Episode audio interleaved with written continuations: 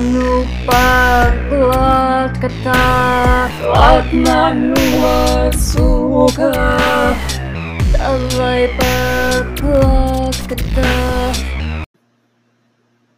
Meow Neuromarvies, this is Serena, and wow, we got past 10 episodes really, really quickly before I even had a chance to build up an audience. But that's okay because that's why it's a podcast. It gets archived and you can refer back to it whenever you want.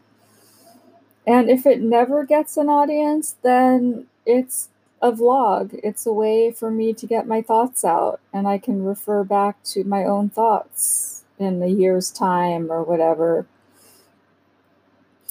What I wanted to talk about today is Asperger's, Aspian, or Aspergian, or Aspergian identity.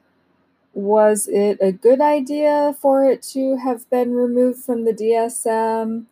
What about people who like having their community and consider it consider Asperger's a part of who they are and um, hey, there's there are Aspie online communities. Even the word Aspie, it's a part of how somebody identifies.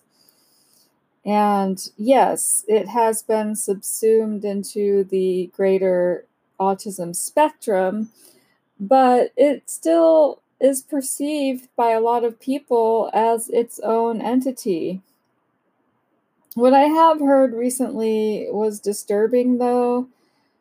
It's not just that Asperger, the historical, the doctor, you know, the historical figure, Hans Asperger, lived in the shadow of Nazi Germany and presented his kids that he was um, he had discovered these superhuman kids as such in an attempt to make sure the kids were safe but that he himself participated in eugenics and was himself a nazi now if this is the case i think if it, it, this is unclear but if it is or becomes a clear cut case of, you know, this dude having been a, an outright Nazi, then nobody should have any feels about the name, I don't think. Um, about the community, yes.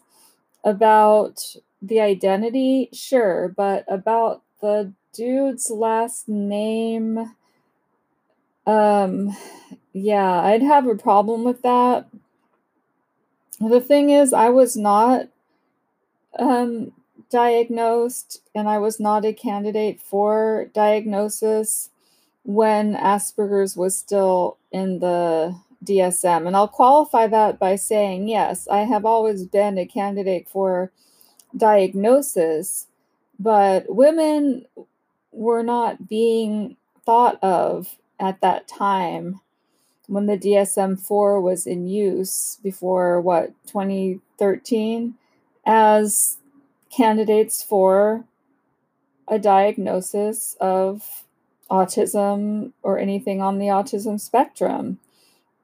Um, the autism spectrum was already a term that was in use by a lot of autism families, but and people with uh, autism, including people with Asperger's, but um, women were just not thought of as candidates. And I had a whole bunch of diagnoses, including ones that made me um, neurodivergent, because as far from what I understand, and other different ways of thinking on this as well, neurodivergent can be either autistic or OCD or ADHD. And I know I have OCD and have for a really long time.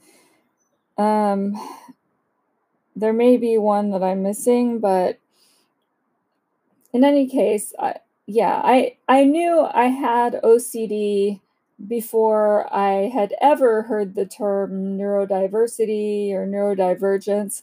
I think that only became known like in 1994. Uh, so by the time it got circulated as sort of a pop cultural term or a pop psychological term, it was already like around the turn of this millennium or something. But um, okay, first of all, the question that a lot of us have how do you pronounce Asperger's? I know that it's a hard G. I know that that's how the name that's how the name itself is pronounced with a hard G. However, because of the Asperger's jokes that have been going around since it came out as a diagnosis in the DSM, people have been trying to kind of find a way around the pronunciation. So some people will say Asperger's or Asperger's or Asperger's. Um, I have heard a lot of people who have accents that sound like they're in the UK say Asperger's, and it to me it sounds fine. But I also hear them slipping right back into Asperger's because they themselves probably had to condition themselves to say it that way. And the word ass just means, I thought ass meaning butt was like a US thing. I didn't realize that they're saying it in the UK. I thought it was ARSE, A R S E. But uh, it seems that all, and I know the internet is like universal, so whatever. There are Goths in Egypt now and have been for several, for 10 years. But for the sake of this podcast, I'm going to say Asperger's and anyway, it doesn't even technically exist outside of a cultural context.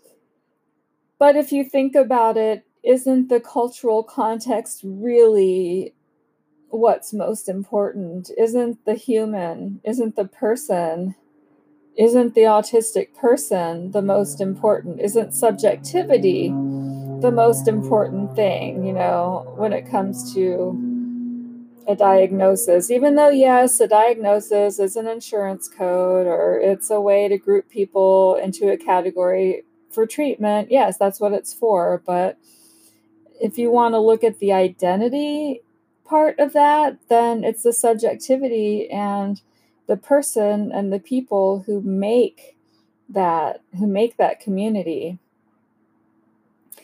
So, Allen, Dr. Allen Frances sort of got to a point where he was really integral in uh, working on the DSM 4 and on the DSM 5, but he got to a point where he thought all of this pathologizing of different conditions needed to stop and he needed to put a halt to it. And wanted to do that and was attempting to do that, possibly succeeded in doing a little bit of it when he um, moved to the DSM 5. But I believe his book is called Saving Normal. And then there's another doctor who wrote a book called, I, I don't know, um, to be honest, you're going to have to look it up yourselves, but it was a book about how um, doctors are going overboard, miss or um, excuse me, overdiagnosing autism, ADHD, and bipolar disorder in kids. And so he came out with a book that was kind of like that too, like Saving Normal. Um, and I think that is interesting because anything that is overdiagnosed is going to hurt the people who are diagnosed with it.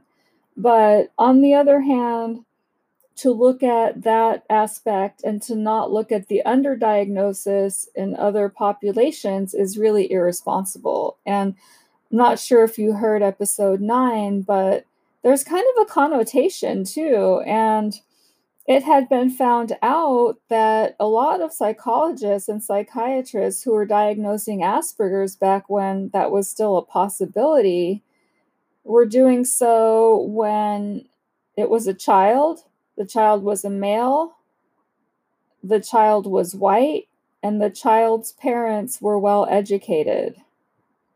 And that's a fact, that's a statistical fact. There are psychologists now who were on the workforce. They're they're in the working group for Asperger's in um, DSM four.